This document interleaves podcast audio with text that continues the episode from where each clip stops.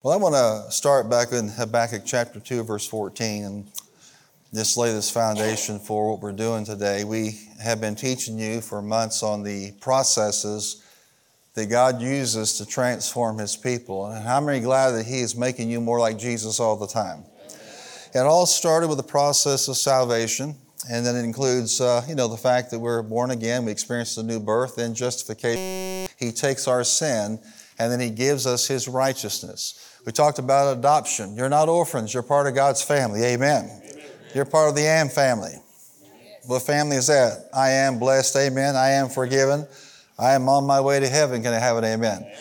You are a part of that family, and you are a son or daughter, and you are an heir. We also talked about the fact that uh, you've experienced redemption. You've been redeemed from the curse. Amen and you have been restored uh, to the blessing of God. We've talked about the fact that uh, God has imparted His Spirit into your life to transform your life. And we spend a good amount of time on sanctification, being set apart for God's glory and for His purpose. You're not uh, exactly all that He wants you to be today, but how many glad you're making progress?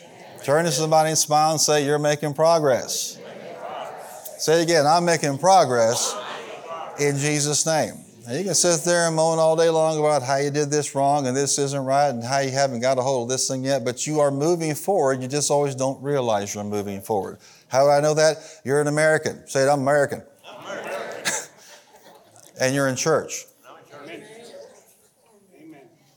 You see, that's no big deal. It is a big deal. One of the first things that goes when somebody's life is not right spiritually is their desire to go to church and fellowship with the people of God. It is a big deal. So we've uh, set this up to, to end this particular series this year, the year of transformation, with understanding what glorification is all about. Now, you heard these songs, and we sang these songs today about giving glory to God. That's not what glorification is, is giving praise and glory to you. It's actually much more fundamental than that, and also more important in terms of your walk with God. All the glory goes to whom? All the praise goes to Him. Amen? So we're not talking about trying to get in God's way or take His praise and take His glory and take His honor. But we are talking about something very, very specific in Scripture. And it's God's will that there is glory manifested in the earth. In Habakkuk 2.14, it says, For the earth will be filled with the knowledge of the glory of the Lord as the waters cover the sea. How many know there's a lot of water out there? Well, then there's going to be a lot of revelation of the glory in these last days in Isaiah 61, and one called to another and said, Holy, holy, holy is the Lord of hosts. The whole earth is full of his glory. Isaiah saw something coming where the glory of God would fill the earth. That's backed up with scriptures like Psalm 57 11. Be exalted, O God, above the heavens. Let your glory be over all the earth. And then we talk about the fact that in Mark chapter 9, we saw Jesus literally transfigured before his inner core of disciples. And they saw him speaking with, you know, Moses and the prophet and they understood very little about what this meant. But when you see Jesus being transfigured in Scripture, it's not just seeing Jesus for who he really is, it's also seeing yourself as you're going to be. Come on, say, He's changing me. Uh, that's going to be you one day. Spotless. Amen? White, without fault, without spot, without wrinkle. That's what He's making His people into becoming. And so we talk about this and we see that uh, glorification fits in with the other processes of transformation. You see this in Romans chapter 8, verse 30. And those he predestined, he also called. And those he called, he also justified. And those he justified, he also glorified. Now, it's important to understand what glorification actually is. So let me just uh, take a little moment to explain this for those of you who have never had any teaching on the process of glorification, and it's not your fault. This particular process of transformation has not been well taught throughout the body of Christ, regardless of the denomination. So it's important you understand this. And let me just start by saying this. If you were an observer in the Garden of Eden years ago, look at somebody and say years ago, um, you would have looked into the garden, you would have seen two balls of light fellowshipping with each other and tending to the garden, and one humongous ball of light. But there was a day when they chose to disobey God, and the light went out. And the first thing they noticed was that they were naked. Why did they notice all of a sudden they were naked? Because they were clothed literally in the light or the glory of God. If you looked at them, all you saw was light. They weren't naked, they were covered literally with the manifestation of the glory of God. And immediately they saw the nakedness and, and they did what we all do try to cover up themselves. They made fig leaves. There's nothing worse than trying to fashion a fig leaf suit for yourself. First of all, it's not going to last. Amen. and God's like, that's not going to cut it. There is only one thing that will remit sins, and that is the shedding of blood. He provided the skin, cost some animals their lives. And it foreshadows what Jesus would do with his blood. Aren't you glad he paid the price? Raise your hand if you're glad he shed his blood for you and for me. So God's saying, you know, this fig leaf business ain't going to cut it. You're going to have to have something substantive to deal with what you have done. And he fashioned skins for them and he covered them. But there are a lot of Christians, even in 2023, that they've gone past the part where they have sinned and they understood they had shame and guilt and past the part of the fig leaf. They have embraced the skin that God provided for them. They have embraced the blood of Jesus Christ. But that was never God's long term or end game for us. His real goal is to go past the fig leaf and past the skin and restore the glory to us, the garment of glory that was lost because of sin. That's what glorification is all about. Does that make sense today? We did the sin thing. Say it. I did the sin thing. Say it. I did the fig leaf thing. I did the skin thing. Now it's time for the glory thing. To understand glorification, you have to understand what the glory is. Glorification is the restoration of the glory that was lost in the garden because of sin. Glory is God's manifest presence and power and goodness. Say the glory of God is His manifest presence and power and goodness. Come on, say it one more time. God's glory is His manifest presence, power, and glory. Now, how many with your spirit today you could witness that God's presence has been with us? Is He here?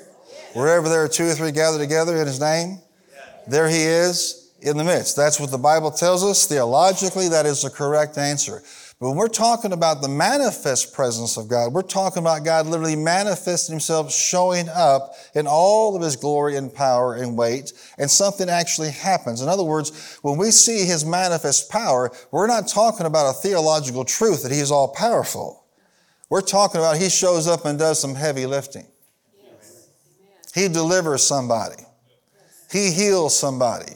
He saves somebody. He parts the Red Sea. Are you here today? When the enemies of God come after his people, he takes care of them and he wipes them out. It's not enough to say, well, we're facing a huge enemy like Jehoshaphat. What are we going to do? Well, our God is powerful. Our God is powerful. Our God is powerful. No, he's powerful in the sense that he showed up that day. Amen. And God routed his enemies. It's the same thing with his goodness. Say it with me God is good. How good is He? Y'all confused about that? Amen. Let's go back to English class. how good is He? Oh, how often is He good? That's the one you're looking for. How often? He's good all the time. And you know what? Somebody tells you, if you've been kind of taught about the nature of God and somebody says God is good, what's a reasonable reply? All the time, because He is good all the time.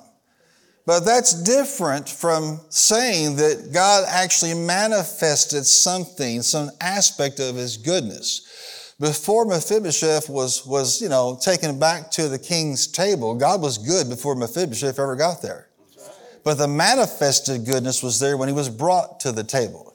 I got something to announce to you today. You're about to be brought to the goodness God, amen, his table more than you've ever have in your entire life. You should expect not just theological truth of presence, power, and goodness, but actual manifestations of His presence, manifestations of His power, and manifestations of His goodness like never before. You say, well, Pastor, it seems to me that evil is accelerating, evil is increasing, wickedness is everywhere. You got that right, but I remind you that when sin doth abound, grace doth abound what? More. So don't be looking at all that. Be excited that God is accelerating the glorification of His people to deal, amen, with the advancement of sin in this world. There are more and more and more of you. I'm talking to you. Look at somebody and tell him he's talking to you. more and more of you who aren't afraid of the new birth, aren't ashamed of the Holy Ghost, aren't afraid to be called a word person. You're not afraid of the gifts of the Spirit. Amen. You're not ashamed to talk in tongues. You're not ashamed to be bold for God. You're the very candidate God is looking for to manifest His glory in these last days. Amen. More of His power and presence and goodness in you, on you, and through you. Amen. There's a story that bears this out in uh, John chapter 6, and it says in verse 16, when evening came, his disciples went down to the lake where they got into a boat and set, uh, uh, set off across the lake for Capernaum. By now it was dark, and Jesus had not yet joined them.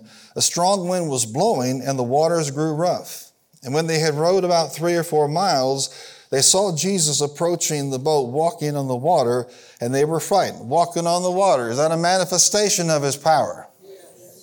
Jesus calling from the other side, he's still powerful, right? This is a manifestation of his power.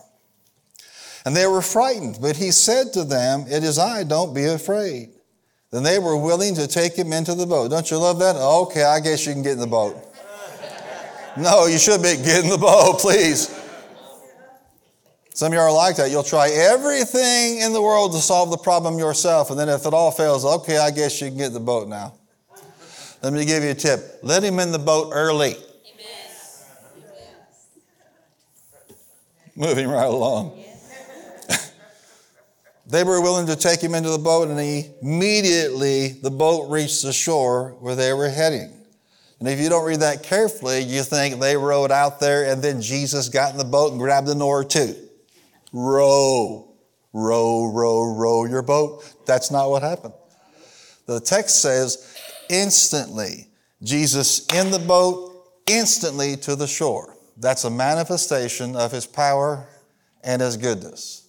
That water is not going to take you down, and I'm accelerating something in your life. You'll see visions of this all the way through Scripture, and I am telling you that in these last days, He is advancing. He is accelerating His glorification process in His people. Now, you don't uh, misunderstand this concept. It's all going to be completed through Him at the end day. But how many know we shouldn't wait for sanctification for the end day? That's pretty weak. We should be changing now. Well, He'll do it in the end. I don't have to do nothing. I don't have to be holy. Yeah, you do. And I don't know about you, I'm not going to wait for heaven to walk in my adoption rights now as a child of God. I'm not going to wait until heaven to walk as a redeemed person.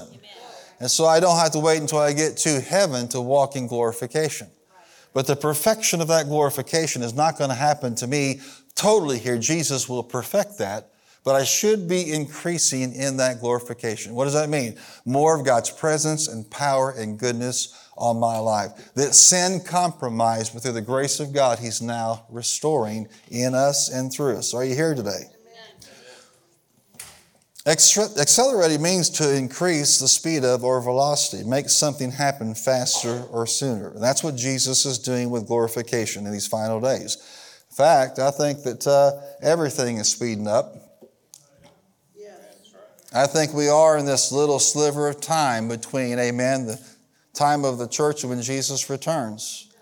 And what we do, we need to do quickly. Amen? So everything that He has promised, everything He wants to do has to be accomplished before that second coming, which means it's going to take some of us being sped up in terms of our walk with God. I don't know about you, but when I think about God increasing and accelerating His goodness in my life, it makes me happy. I want more of His presence. I want more of His power. I want more of His goodness. Amen? I want to see God move in me and through me. Now, I want you to see this if you go to Exodus 33, because this actually shows you how you set yourself up for advancement and acceleration in terms of the glory. It's an encounter here between Moses, the man of God, and God's glory. When you found it, say, I found it. Now I'm reading at verse 12. Moses said to the Lord, You have been telling me, lead these people, but you have not let me know whom you will send with me. You have said, I know you by name, and you have found favor with me. If you are pleased with me, teach me your ways, so that I may know you and continue to have favor with you. Remember that this nation is your people. The Lord replied, My presence will go with you, and I will give you rest. Then Moses said to him, If your presence does not go with us, do not send us up from here. How will anyone know that you are pleased with me and with your people unless you go with us? What else will distinguish me and your people from all the other peoples on the face of the earth? And how many know that's still true today? And the Lord said to Moses, I will do the very thing you have asked because I am pleased with you and I know you by name. Then Moses said, Now show me your glory. And the Lord said, I will cause my goodness to pass in front of you, and I will proclaim my name. The Lord in your presence, I will have mercy on whom I will have mercy, and I will have compassion on whom I will have compassion. But he said, You cannot see my face, for no one may see me and live. Then the Lord said, There is a place near me where you may stand on a rock. When my glory passes by, I'll put you in the cleft of the rock and cover you with my hand until I pass by. Then I will remove my hand and you will see my, my face, but not be seen. One day you'll see Jesus face to face. This particular time, no flesh can survive that kind of encounter.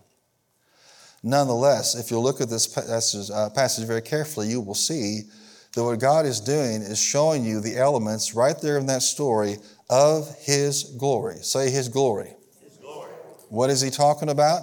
He's mentioning His presence, He's talking about His power, and he's talking about his goodness. Say it, his presence, his power, and his goodness. All throughout this building, say his presence, and his power, and his goodness. Unless you go with us, we're done. Nothing's changed. Unless God's presence, power, and goodness starts going with the church like it has never before, we're done. We're not going to fix this thing with little cute tricks and secret sensitivity and light shows and smoke machines. Are you here today? We need to be saying the same thing. Show us your glory. How many are hungry for more of His presence and His power and His goodness? And in this scripture, it's, it's really amazing because God actually shows us what's necessary to see this acceleration. I'm going to give you three things that are critical to this you know, manifesting in your life like never before, but I'm going to zero in on one of these today in particular. Number one, we must know God. If you really want more of His glory, you must know God. This means an intimate relationship with Him. This means you know Him, but He also knows you. You can ask somebody on the streets, Do you know Jesus? Yeah, I know Jesus. I'm a Baptist. Wrong answer. Yeah, I go to church. I'm a Methodist. Are you kidding me? I go to Hope Harbor, all the strange people go. I'm a.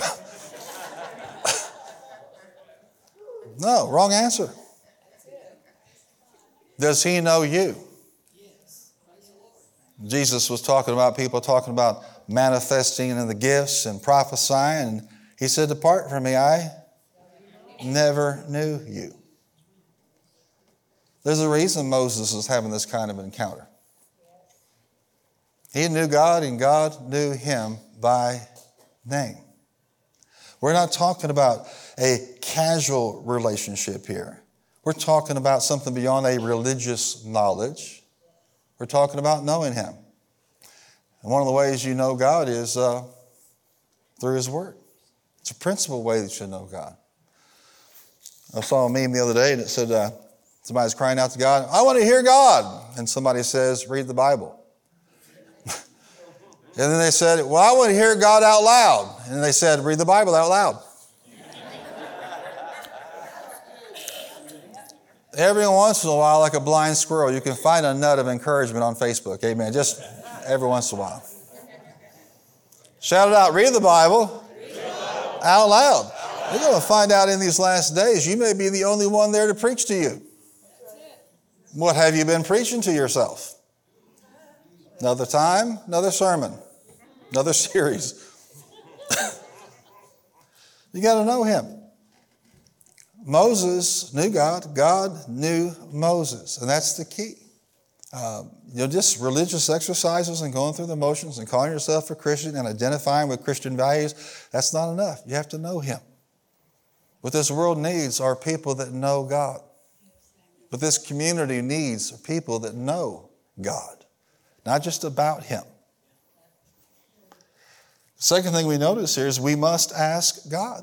What does the Bible say? We have not because we ask not. Prayer is always tied to the outpouring of the glory of God. I want you to shout that out. Prayer, Prayer. is always tied to the outpouring of the glory of God. Moses was bold. I mean, how many of us actually ever got before the Lord and said, I want you to show me your glory? Just that bold.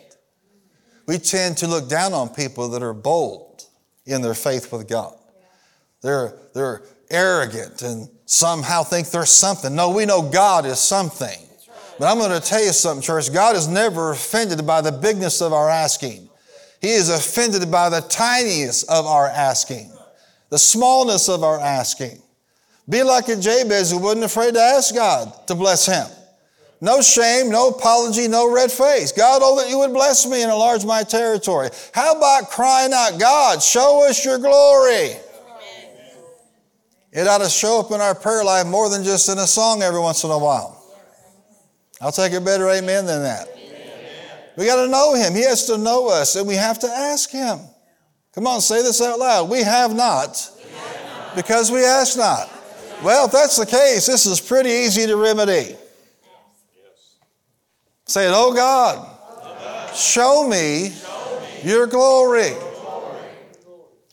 Well, God will just do what He wants. He didn't care if we ask or not. You'd be amazed how many times things are not done because God's people don't ask Him.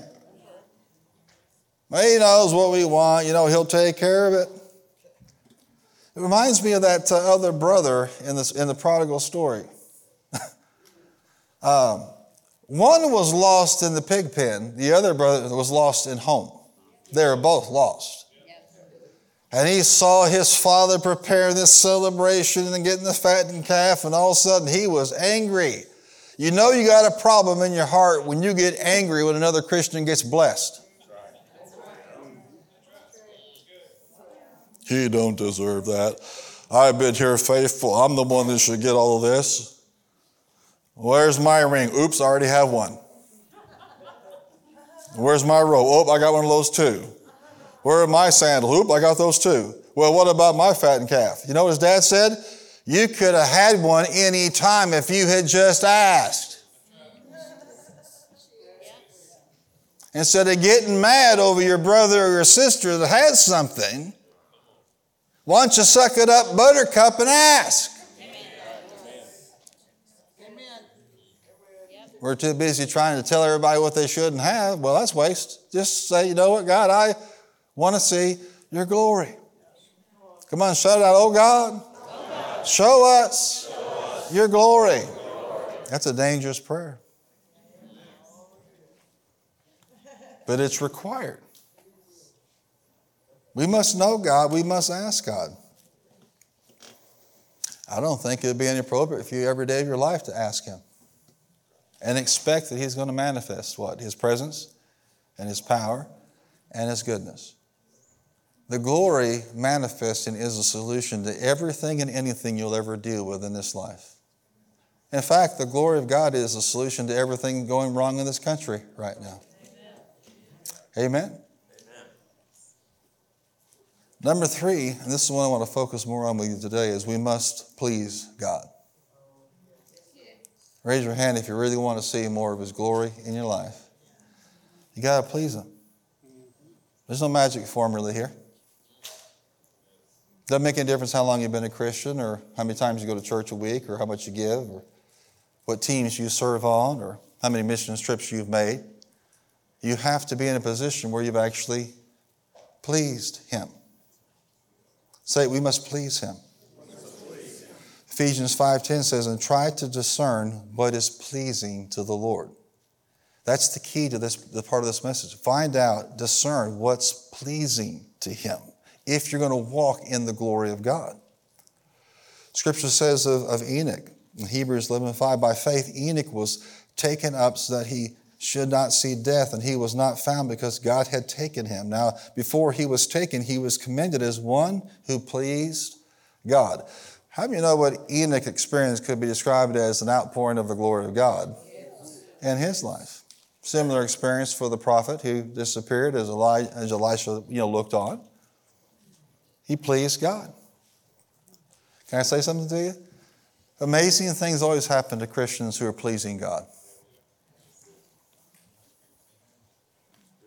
That was pretty pathetic for a spirit filled crowd, so let me try that again. God's always doing good things in people who please Him. That said, it's real important you and I take a real honest inventory as to whether we are pleasing Him or not.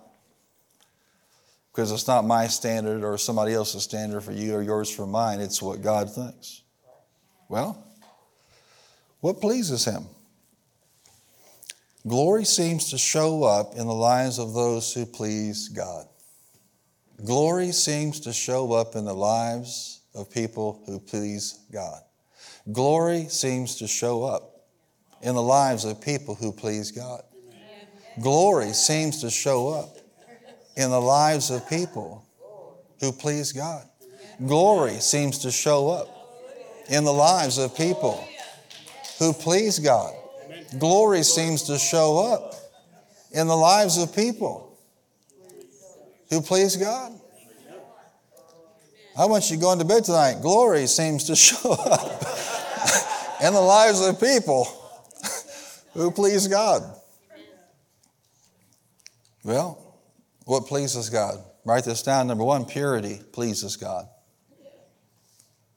Your life, your motives, your words, Right out of the starting gate, Romans 12 has so much to say about the processes of transformation, and this one's not left out. It says, Offer your bodies as living sacrifices, holy and pleasing unto the Lord.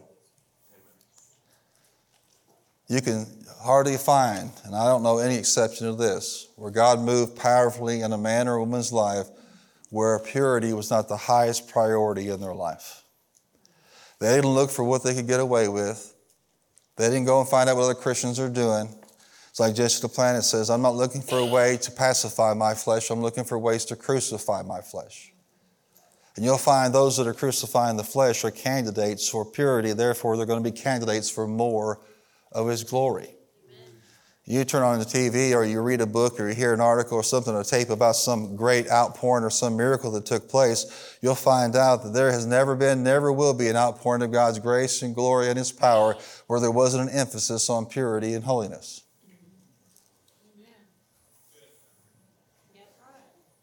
Now, that simple understanding could cause you and should cause you to be excited. Because that is within the grasp of every person in this room. Every person in this room can walk pure before their God. It's completely and totally a matter of the will and the decision. No, I can't do it. It's just too hard. You can do all things through Christ who gives you strength. You can put down those things God told you to put down. You can stop doing the things God told you to stop doing. Don't be looking for your Christian liberty. Look for God's power and glory.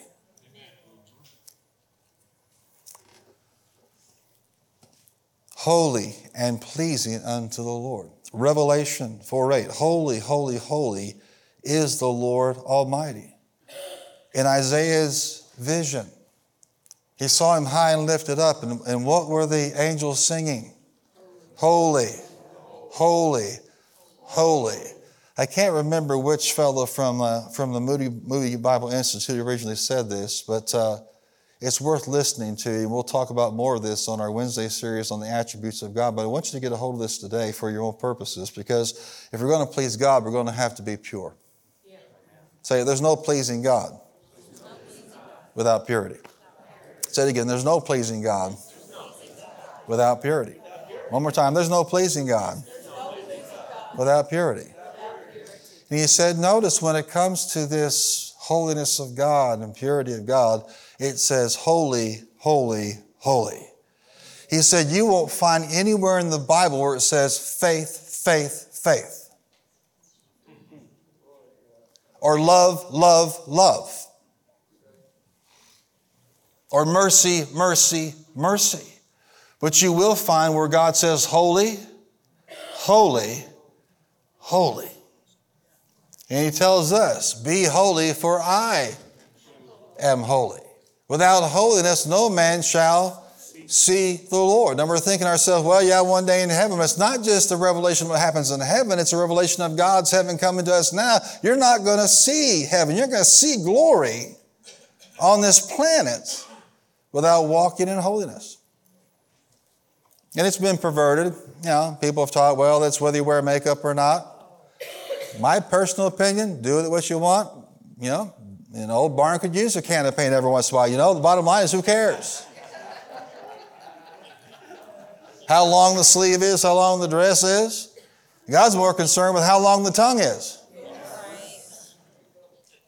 And that's what became holiness. I'm saying that's a substitute for what God's talking about. God's talking about a heart that's right, that steers the mouth, that steers the mind, that steers the body, that controls what we do. Not how you dress and whether you have some jewelry on. You're missing the whole point of what Paul taught finding their association and identification with Christ by how they look rather than what their heart condition is actually like. Amen? Amen. Used to be called people in a church like this holy rollers.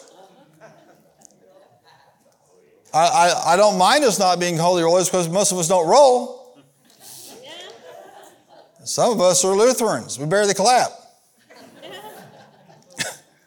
But I hope it's not they stop calling us holy rollers because they're no longer holy.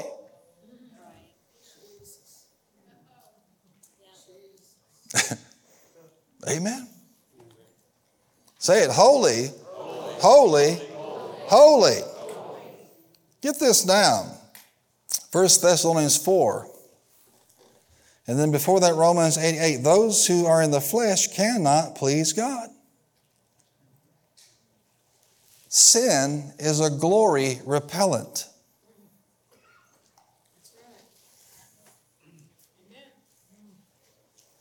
This time of the year, how many glad for mosquito repellents? Those little candles that you light on faith that never seem to work. I'm convinced that some of those things actually attract mosquitoes. But I was a kid, I could get bit by anything. I mean, any kind of vermin, you name it, and it was just like nothing would faze me. Now, little gnat bites me and I swell up like that. Amen. You know, little things from hell. There are some things that exist in this world, I don't know why they're here. Other than to provide sermon illustrations. I have no idea why they're here. But this issue of glory is self inflicted. Sin repels the glory.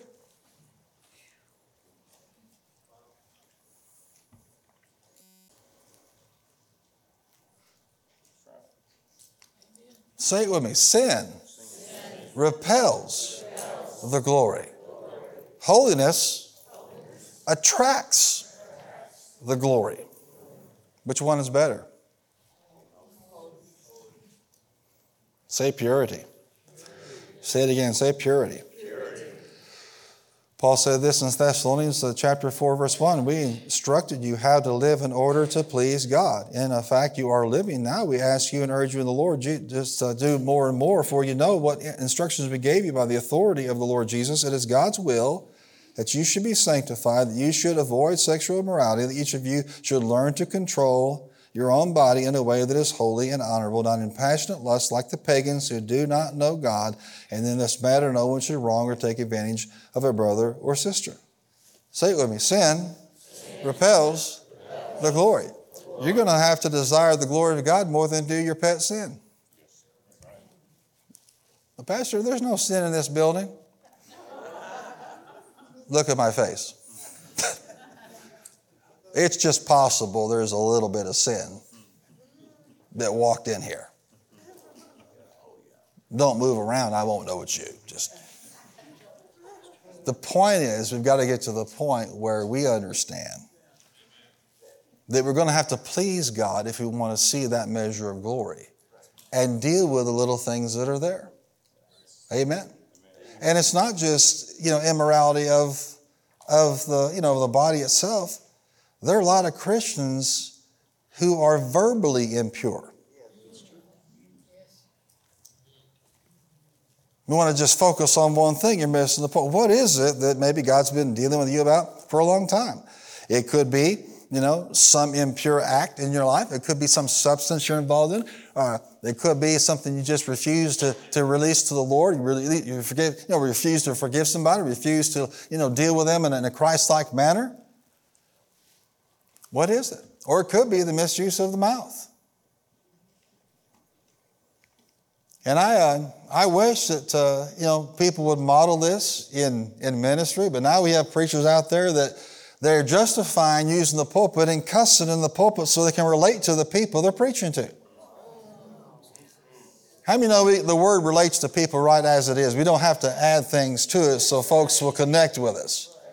What somebody sitting under that ministry should understand is that is an impure verbal leader and should repent of that stuff. Amen. Now, unintentional slips are one thing, but intentionally cussing to be relative to people and help them understand where you're coming from. Now, they understand fully where you're coming from. Your mouth needs to be redeemed. And believers, you know, running each other in the ground, what is that all about? That is not a manifestation of love, and therefore it's not going to produce purity. It's not going to produce the glory of God in your life. And I, you know, and I, I've told you this before that, that God's servants out there are not yours to cut on with your teeth in your mouth. No. You didn't call them. So get your mouth off of them. Well, I don't do this and I don't do that. I don't do this. I don't do this. I don't. I don't cuss. I don't chew. Don't hang around with girls that do. I don't know all that stuff. I'm just pure before the Lord. But you run your mouth.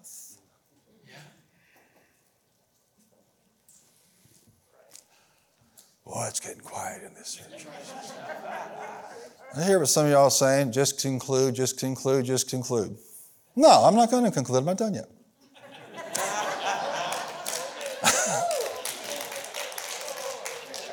How much do we want the glory of God? Are we willing to put that tongue on the altar?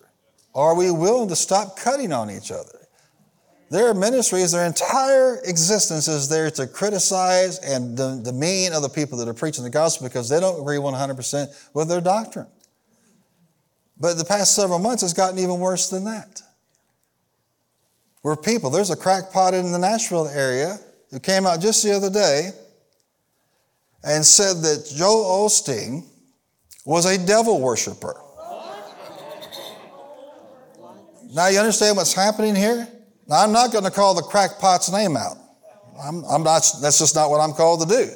But I can tell you this that kind of nonsense is so far removed from the call of God. How about you just preach the gospel for a change and get your mouth off of other men's amen ministry and get your mouth off of God's servants? That stuff's not going to fly. And he called another man of God with international ministry a pedophile. Now, you want to build a ministry off of hate? Go right ahead and do that. It won't take people like me calling that stuff out. I'm telling you prophetically, if it doesn't stop, you're going to find some people die right in the pulpit, amen, with a microphone in their hand. Their mouths are impure and it needs to stop. God didn't call you to criticize and cut and demean. He called you to preach the gospel and to love. Furthermore, if you really believe somebody is a devil worshiper, apply the word of God to it and go to them one on one. Thou that knowest not the scripture. Amen.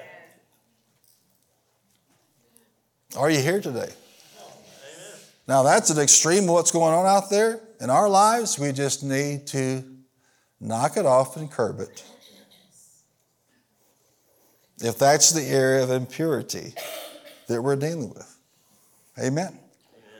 Just like those men of God are not the servants of that preacher, amen, your brothers and sisters are not your servants. No, that's right. Amen. If you want to walk in glory, you're going to have to please God. And to please God, you're going to have to walk in a thing called purity. Purity of thought. Say purity of thought. Purity of action. Purity of motive. Purity of mouth. Hallelujah. Hallelujah. You know, Pastor, I don't know. You know, coming to this church, y'all just too serious about the things of God. Too serious. Folks, we are losing our country. Right in front of our eyes. We have got to speak up. Speak the truth in love, but dear God, speak up. We have a national media that praised a movie called Cuties that glorified the sexualization of little kids, the widespread perversion going on in this nation, and has consistently criticized Sound of Freedom, calling it associated with a cult and with conspiracy theories.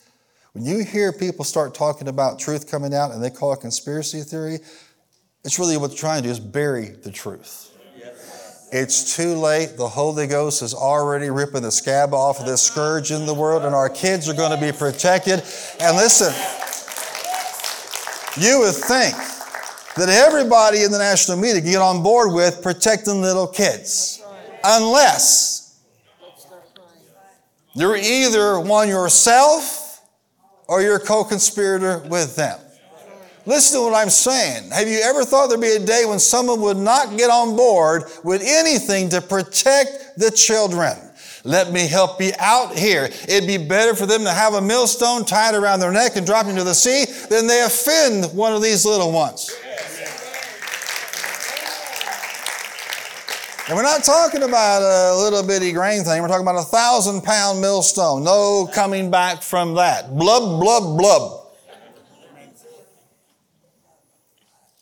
This ought to make every thinking human being, not just Christian, want to take up arms in defense of these kids. Yes. And they're defending these people, Amen. trying to undermine the message that's going out.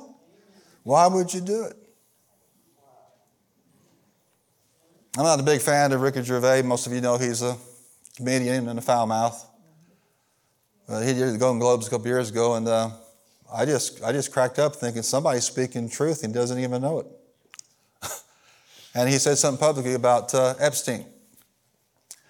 And the entire audience moaned when he brought up the person's name. And Ricky said, Shut up, I know he's your friend. That's where we're at today. People in high, powerful places with money and influence. That's what's really going on, amen? amen? And we don't have time to be cutting and undermining each other. We need to be supporting one another and unifying in the gospel to deal with this thing. Amen? I believe it. I said, I believe it. I believe God is raising up power horses all over this world to deal with this thing. Amen. And say it, I'm part of the solution, not the problem. They're just mad that Sound of Freedom beat Dr. Jones. I mean, the movie was half dead before it was ever released. But what's happening is people are waking up. Amen. Say it. The glory of God, glory God. Requires, that we please God. Pleasing God, requires that we're pure. Amen. Come on, give the Lord a big clap. Thank Him for that. He's pure. And we are pure. Purity pleases God. Number two, faith pleases God. Without faith, it is impossible to what?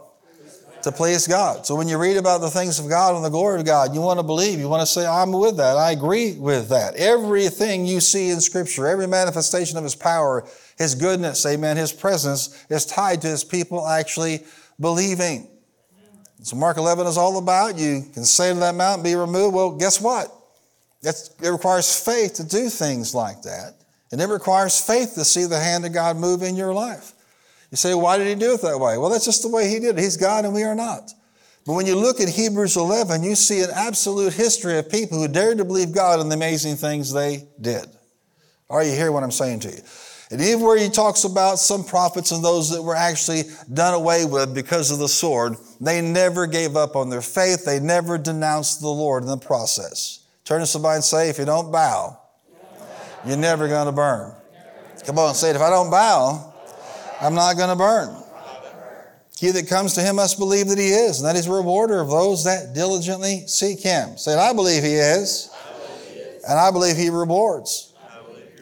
He is accelerating glorification in our lives, but he's going to do it by faith. Where you believe if He did it once, He can do it again. Amen. Amen. Number three, obedience pleases God. 1 John 3 22. And whatever we do, uh, and whatever we ask, uh, we receive from Him because we keep His commandments and do what pleases Him. Say it, obedience, obedience. pleases Him. John 8 29, and he who sent me is with me. He has not let me alone, for I always do the things that are pleasing to him. There's a consistency he's pointing out of pleasing his Father. That's what we're looking for. I don't know at what point in time this thing kicks in for us in terms of the glorification of the believer and the manifest presence, power, and goodness and glory. I can tell you this we need to have a habit of believing him, a habit of obeying him, consistency in doing what he tells us to do.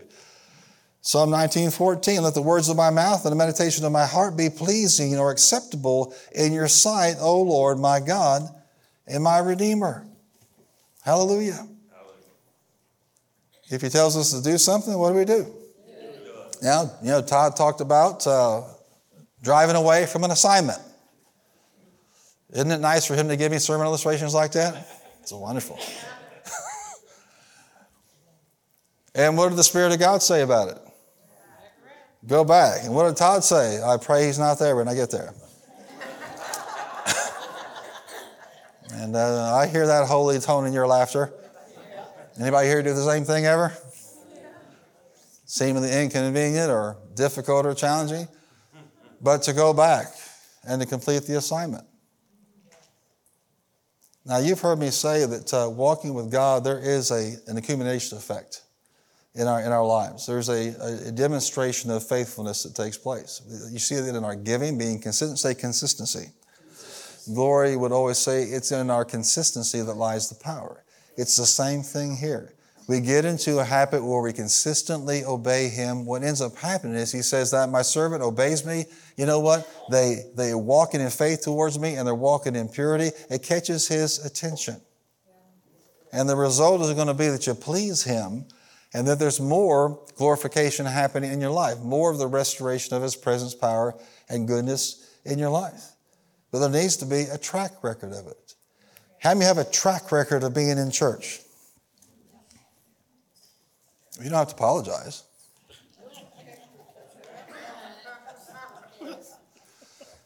How many have a track record of praying and seeking God? How about a track record of reading the Word? How about a track record of being a giver and a sower? There's a record there. And I am telling you that the hand of God, the yard of God, is just waiting to use somebody in a powerful way. The one that will please Him. Say it, please God. Please, God. please Him with what? Please Him with purity. Please Him with your faith. Please Him with your obedience. There are 10 spies that said, You know what? We can't take the land. There were two that were on God's side, and one said, We can surely take that mountain. The Bible says that Caleb, he silenced the people in the presence of God and he said, We can surely do what God has called us to do. You understand that it was a delay for him, but eventually he took his mountain.